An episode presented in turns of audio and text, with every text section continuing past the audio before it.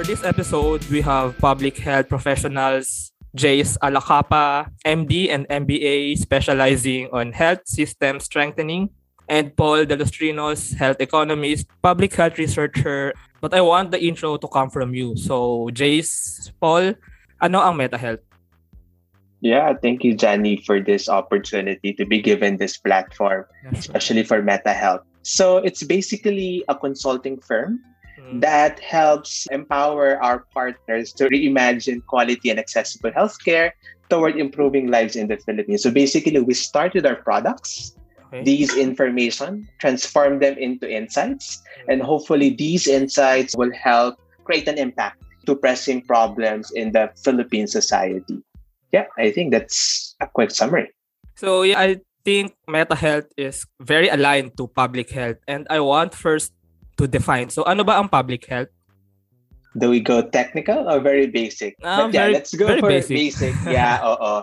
We start from what probably most people would know, medical care, healthcare. So probably a lot of us interface with medical care pag nagkasakit tayo. So that is what we know. Now, beyond the realm of the hospital, clinics, we have this what we call as public health.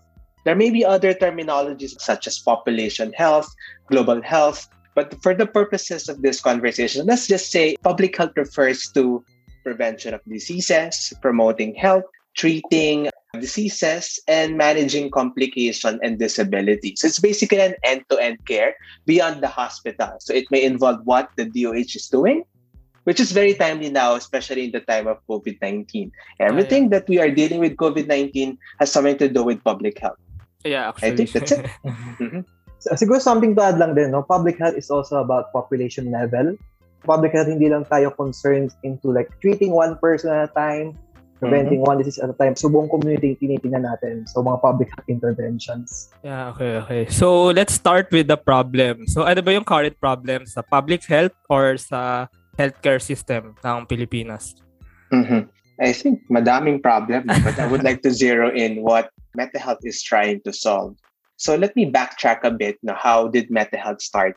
I think the story started sometime in 2017 when we were together in a coffee shop back in Sydney. Kasi kaming apat na founders, uh, we all studied in Australia and we overlapped there. So we were having coffee and then we suddenly started talking about then recently passed universal healthcare law. The universal healthcare law, as the name suggests, it will attempt to deliver accessible quality healthcare for all Filipinos. And for us to be able to do it, there has to be a way of making sure that we allocate our limited resources. Okay. So, konti ang pera ng Pilipinas, but how do we efficiently allocate this? And one answer is what we call the health Technology Assessment or HTA.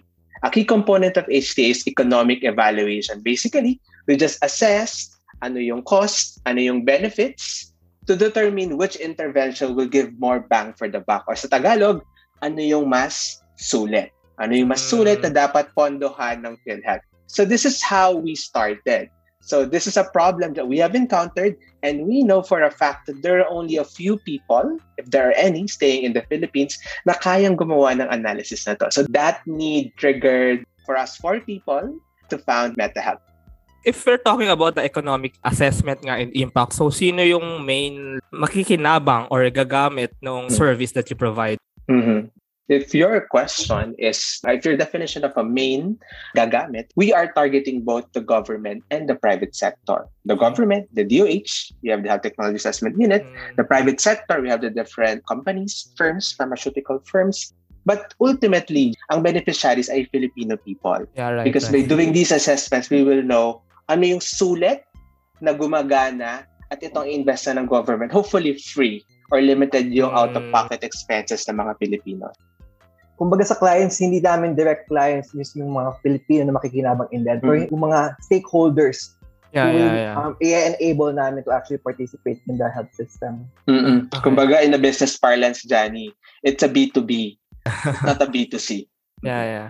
Kung okay lang, let's have COVID as an example. Like right now in the Philippines, taas ng number of cases.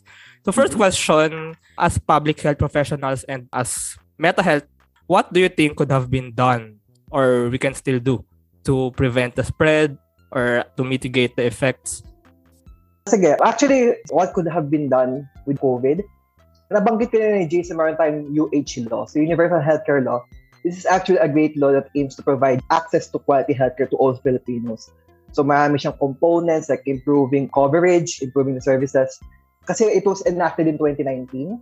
I think it was implemented siguro ahead of time. Siguro mas naging ready yung health system natin to address COVID. Kasi yung mga challenges natin sa COVID, no? Health information system, financial protection, health workers natin. Yung mga yung kasi tinatry yung address ng UH law eh. So siguro isa yun sa mga pwedeng na-improve, no? Yung mga improvements ng UH law, if nagawa siya ng maayos maayos or na-implement siya mas maaga, that would have helped. Mm-hmm. Siguro, no, Johnny, just to quickly contextualize it, Meta Health and COVID-19 ano kaya yung potentially na ginagawa ng MetaHealth or magagawa ng MetaHealth na sana ginawa sa COVID-19 to improve the current response? I think the direct answer to that is implementing cost-effective interventions. Okay. And by literature, yung cost-effective interventions ay vaccination, mm, mass testing, tracing, treating. I think those things, alam naman natin, nagkulang tayo. If we are able to do it right now, kulang pa rin or mabagal yung ating rollout. If we have invested early on these things, probably we're in a lot better place right now. Mm, okay, so I get it. So like Meta Health is like a think tank nga to choose the best decision, to choose the best action basically. Sakto. Kaya nga confidence in decision making yung aming value proposition. uh, yeah, yeah, yeah. I actually saw that. And I also want to ask, so what do we mean by confidence in decision making? Confidence is about rational decision making. So binibigyan natin ng lahat ng assessment, ng tools, ng dashboard, analytics, yung ating mga decision makers, be it on the public or private side, to make sure that they're confident sa decision na gagawin nila. But at the end of the day, we know decision making is political. So we just help them make their decision as rational as possible. But marami pa rin factors that may go beyond the inputs that we could give them. Let's go muna sa approach ng Meta Health which I saw nga is Meta, M-E-T-A. So first is mm-hmm. management and implementation science. So how exactly? Siguro, before we could go to kung paano ba namin kayang input, siguro we could discuss muna ano ba yung current gap sa management. Okay, okay. So yung Pilipinas kasi we have the decentralized health system. Okay. So when we say decentralized, it's actually not the Department of Health who should be implementing the program it's actually the local government units. Mm, okay. Empowered ang mga local government units, ang mga local chief executives to implement programs with their health offices. Naging dulot yan ng ano, local government code of 1991. So, ang problema, so we have this decentralized system where there's limited capacity when it comes to management and also at the local government unit level. So that's why uh, there's actually a lot of programs na they look good on paper, but they actually don't translate well or being implemented well in the ground. Siguro Jace could actually have more experiences on that. He's actually specializing on implementation science. Mm-hmm. Oh yeah, siguro just a big thought lang on implementation science. We're trying to address the knowledge do gap. So siguro researchers tayo lahat dito, we are all doing our doctoral level mm-hmm. studies. We're familiar that for a publication and evidence to translate on the ground, it takes 17 years ganon katagal. Yeah. So implementation science aims to hasten this translation.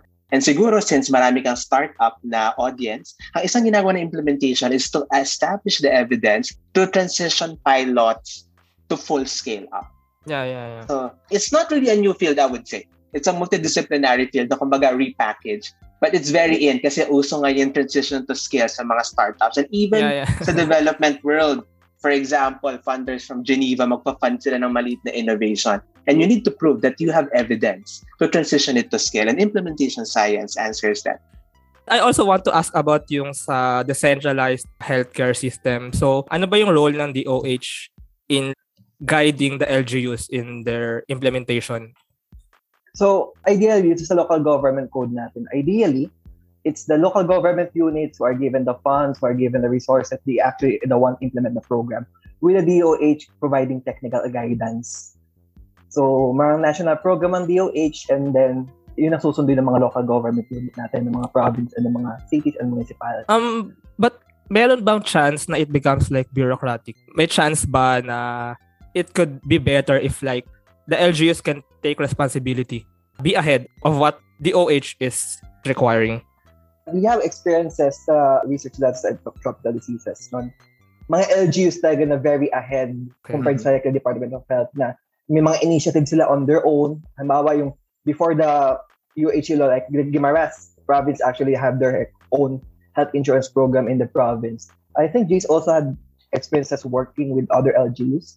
No, yeah. Pwede naman sila maging ahead but it's always within the confines of the national policy or guidance. Pag walang national policy or guidance, yan, there's a room for them to be innovative. But this would be largely dependent on our LCEs or yung tinatawag nating local chief executive. If magaling si mayor at yung counterpart niyang municipal health officer or city health officer or provincial health officer for the governors, malayo yung mararating. But siguro know, for our audience, para maintindihan nila, ang analogy ko dyan, DOH versus local government unit. DOH is like the brain and the spinal cord Ah, ng yeah, ating okay. katawan. And then yung LGUs, yung kamay at paa. Yeah. But sometimes, may sariling autopilot din yung kamay at paa. As mentioned nga kanina, kung bibo yung ating local chief executives.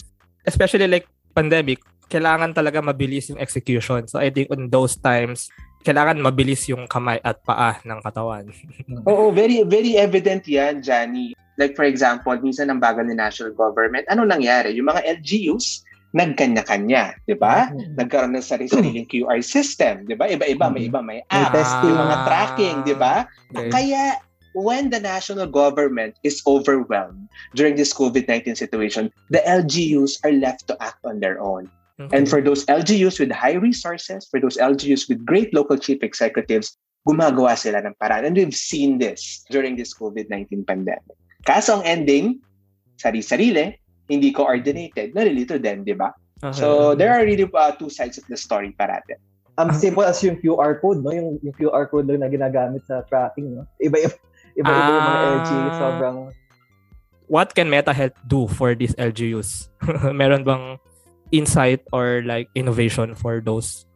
But currently, we don't have an active intervention for assisting LGUs. A lot of our technical assistance now are directed to national governments, DOH, WHO, and we had some clients na international development agencies.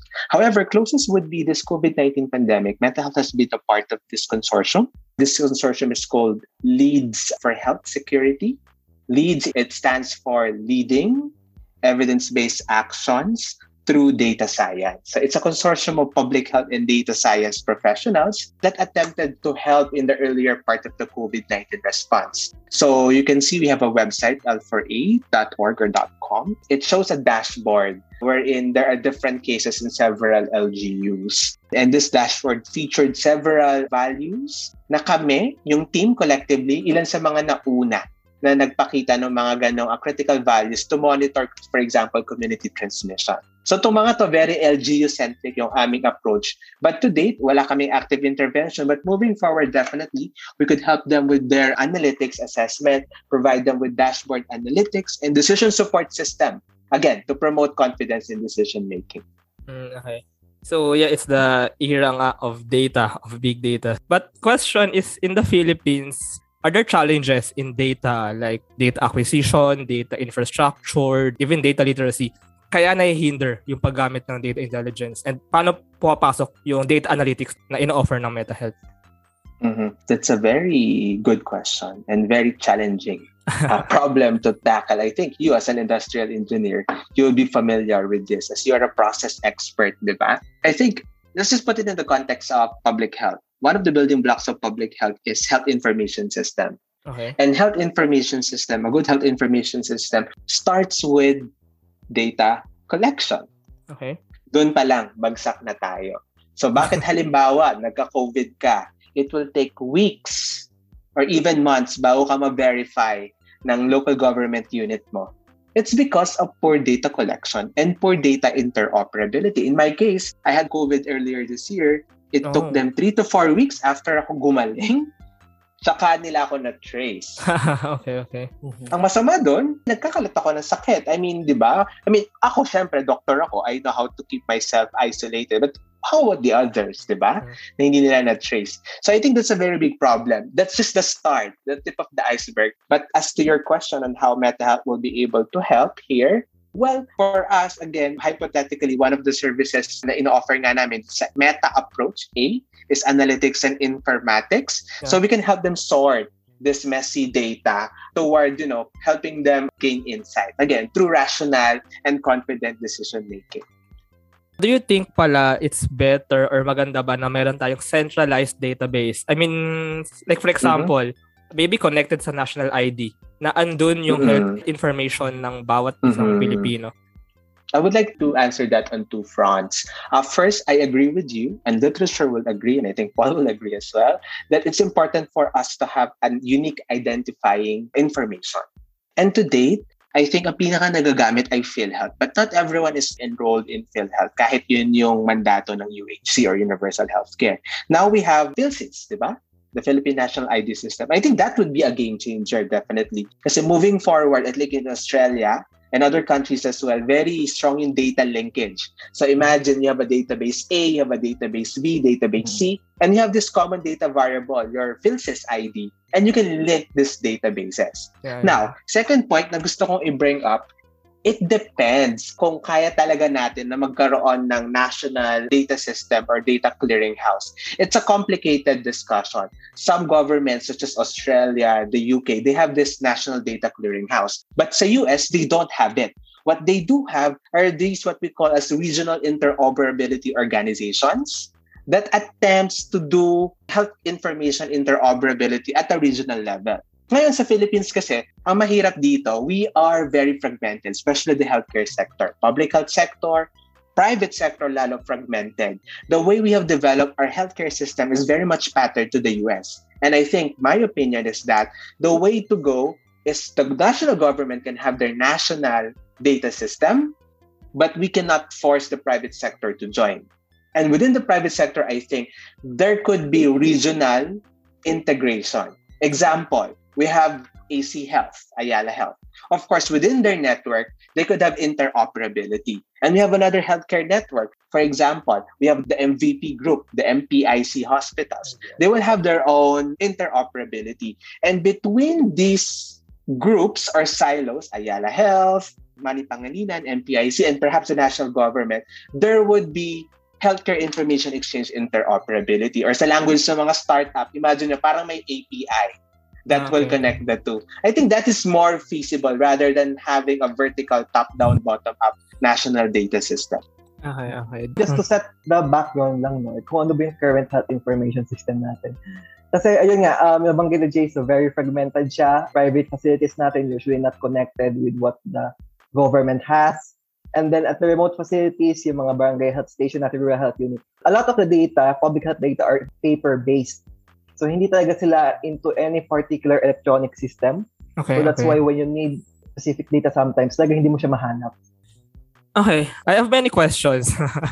Let's go dun sa economics and outcomes research for health. This is about health insurance because uh, you said nga we might be patterning our healthcare system like sa US. So I'm not sure if health insurance is working in the Philippines. Is it really working? Kasi like for example, in a really working health insurance system, kung nagasakit ka, libre Mhm. or very cheap.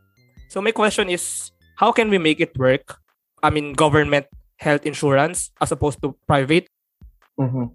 So siguro I could give my thoughts muna, no? So regarding the insurance, napakagandang question yan. And actually, isa sa goal ng UHLO, no, na providing universal access to healthcare, kung saan yung PhilHealth magkakaroon ng sobrang laking role. Okay. So sa Australia, actually, when you get sick, hindi mo iisipin kung magkano ibabayaran mo Yeah, kasi you are exactly, covered by the government. I think Yeah, doon din sa Taiwan. Yeah, yeah, yeah. So, Pilipinas is isa sa mga country na kahit gano'ng kakayaman, pwede ka maghirap pag minalas ka Mm. sa sakit mo. So, I know, for example, a friend who spent almost 4 million for COVID. So, financially catastrophic yan. Okay. Kaya, dyan papasok yung PhilHealth. And yung health insurance is very useful in our case kasi we have a mixture of private facilities and public facilities. So, hindi pwedeng po tax-based. Kailangan natin ma-incorporate yung private. And we can do that through the health insurance system. So, sa UHC law natin, ang aim talaga nun is makover lahat. Tapos, magiging parang dominant player ang PhilHealth. Siya yung makikipag-negotiate sa mga pharmaceutical companies, siya yung makikipag-negotiate sa mga facilities to dictate the price or to influence the price Okay. para mas maging efficient. Okay. And magiging mas affordable din sa mga Pinoy kasi wala silang babayaran. Okay. So, yeah, I mean, health insurance is actually I think, the way to actually achieve universal health coverage. So, about sa T ng Meta, Technology Assessment, how can assessing technology or how can new technology maybe make healthcare cheaper? Yeah, so your HTA actually health technology assessment, that is one way, part of your HTA, isa siya sa mga system to ensure efficiency. Okay. So health technology assessment process siya on determining if an intervention is cost effective, that's one. And also if they are ethical, if they are socially acceptable, or legally accepted, and other mm. factors. So making sure na sulit and talagang optimal yung intervention. And inintroduce yan kasi gusto natin evidence-based decision making, no?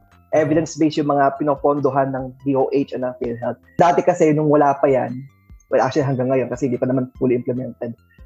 Parang ano, kung sino yung ma-impluensya, siya yung nasusunod. So parang eminence-based decision making. Yeah, yeah, yeah. Kaya very important yung HTA kasi sa UH law, pwede lang i-cover ng Department of Health or ng PhilHealth or bilang ng gobyerno isang health technology which could be a product or a service if there is a positive HTA recommendation. So that's actually one of the good development. A problem, again, capacity. And MetaHealth is actually helping on that front as well. So we're actually currently conducting capacity building. So we're offering a course mm. on um, evaluation health technology assessment in partnership with the University of Washington. So yung mga participants namin came from a various backgrounds. So may from the industry, may from the government itself, and more from NGOs and other sectors. Okay, so now let's go sa startup side ng MetaHealth. So first question is, bakit startup? I mean, hindi ba siya pwedeng gawin from a government institution or from a large private corporation maybe? So why create a new startup? Mm-hmm. As mentioned, we started with an underserved or unserved need. And this is this need to have this initially economic evaluation. And we have a national mandate. And there's a dire lack of human resources to do these things. Now, why startup? We started to deploy this as a startup because we wanted to maximize yung agility, yung flexibility, and yung ating collaboration. Kasi as you know, if you will be in the government or you will be in a non-profit arena, there would be, you know, different nuances that we have to consider. Pero kapag startup environment ka, a private entity, you have these flexibilities. And this will allow us to be agile, to respond dun sa evolving needs ng ating bansa. Yeah, yeah, exactly. Yeah. I think ang role nga ng startups is yung acceleration ng value creation. And like with a small private organization, we can be more agile in decision making. Mm-hmm good point on value creation. I think another interesting point that I would like to highlight is that we are harnessing our first mover advantage. Okay, yeah. We claim we are the first HTA focused firm in the Philippines. Mm. Meron kang national law to support. Marami ipapagawa si government, si private sector. Hanggang ngayon, kami pa rin nag-iisang HTA focused firm. So imagine na lang the need that we are anticipating in the following years, especially mandated na. Bago i-fund ni government ang gamot, ang medical device, ang intervention, ang program, kailangan mo na HTA. So, kanina sila pupunta? Ah, Kay MetaHealth. Okay, wow. Okay, amazing. But are there like challenges and consequences of being a small organization? Yes, yes, definitely. Being a small organization, in so many ways, you can be limited as well, especially in terms of your absorptive capacity because I have another NGO as well. Medyo mas mabilis yung pag-grow nun in the past two years. But what I'm trying to say is that commonly, kayong mga founders, kayo mismo yung nagtatrabaho, di ba? And you're very much familiar for startups, iba-iba ang setup eh. The usual startup founder story, bago fully mag-jump in yung mga founders, usually they still maintain eh their existing roles, their existing jobs. Then unti-unti, they try to take more time off until mag-jump sila fully dun sa startup. We're still at this stage, kaming apat na founders, and even your friend, managing director, eh, we are we're having different roles. Wala pa sa amin nagpo full time. And we have this increasing projects okay. as we move forward. So, syempre, nasa stretch din kami. So, this is really one challenge that we have. And in the future, in the coming months, as we grow, one challenge that we are anticipating beyond operational is maintaining our organizational culture. Oh. As we know, as you grow, di ba, natitreaten siya. Kasi for young organization, culture is largely top-down. It is brought upon by the founders. Now, as we scale, as we have more people in the team, we have to maintain this culture to be able to develop the same quality and standards of our products. So can I ask ano yung culture ng Meta Health? Well, from the word itself, diba? We're an innovative startup. Mm. We are a very agile startup and very data centric. But a quick look into our website will reveal our principles, which is largely influencing our culture. First is equitable access to quality healthcare. Second, leadership and excellence in data intelligence, insights, and innovation. Third is value creation through organizational effectiveness and efficiency. And lastly, empowering the private sector because we believe achieving universal healthcare is not only solely a task for the public sector. It should be collaborative because the private sector has a lot to contribute and to help for the Filipino people. So what does Meta Health envision in 5 to 10 years? Hmm. Yeah. This is a very interesting question. Now, for us, we actually envision Meta Health for 5, 10 years to even go beyond the Philippines. But siguro ngayon, no, may some calibration. Kasi yung need pa lang sa Philippines, Mm. sinahirapan kami mag-scale. So siguro that 5 to 10 years, we will be strongly helping the government and the private sector toward doing these kinds of assessment, ultimately to help achieve Filipino people this universally accessible quality healthcare. Hopefully, 5 to 10 years, we may be able to expand in developing Asia Pacific. Or maybe Southeast Asia? Yeah, oo. Yeah. Karamihan din sa Southeast Asia, marami din yung mga, ano, eh, mga health system in transition. So, Mm. marami Yeah. sa mga Southeast Asian countries na Same nag-develop issues. din ng uh, Yeah, yeah. universal healthcare, yung mga like, Mhm. technology assessment. Yeah. I'm thinking lang kasi hindi mainstream or like people, even me actually, I don't fully understand the benefits of public health and health technology Mhm. assessment. So, are you also looking at that? Yes, it is important that everyone would know the benefits of public health and health technology assessment. But particularly, siguro, on our startup's perspective, it's important for us to highlight this need doon sa target customers namin. And as mentioned, we're a B2B platform. So the Mhm. government, the private sector, that's why we're taking effort to do some advocacy activities. We're trying to do capacity building. We're trying to reach the pharmaceutical sector, the professional societies, because they know that this is a need or they don't know that this is an important need. So we help them unmask that need. Yeah, So exactly. hey, I think that's our role here in MetaHealth. Mm. Highlight lang din, no, yung, so yung public health is a very rich field, so there's actually a lot of opportunities. And I think that is something not realized by a lot of people. So when people think about health, they usually think Mhm. about working as a doctor, working as a nurse. Yeah, yeah. But there's actually a lot of things beyond that. So working in the health system, sanitation, and Mm. other things na pwede na explore. Kahit hindi nga health Paul eh. Like Johnny, you're an industrial engineer. In my team, in the other NGO, Innovations for Community Health, sorry for cross-blogging, I do have industrial engineers there. oh. They're working on my process quality and patient safety. And I really love their inputs. Because it's always about Mhm. this multidisciplinary expertise that really enriches public health. So yeah, anyone can consider public health. You could bring your lens to help people. Okay, that's amazing. Thank you so much, Jace and Paul. Thank you very much, No. and Johnny, featuring us in your podcast. So yeah, thank you, thank you, Jenny, for this Yeah. opportunity. Thank you.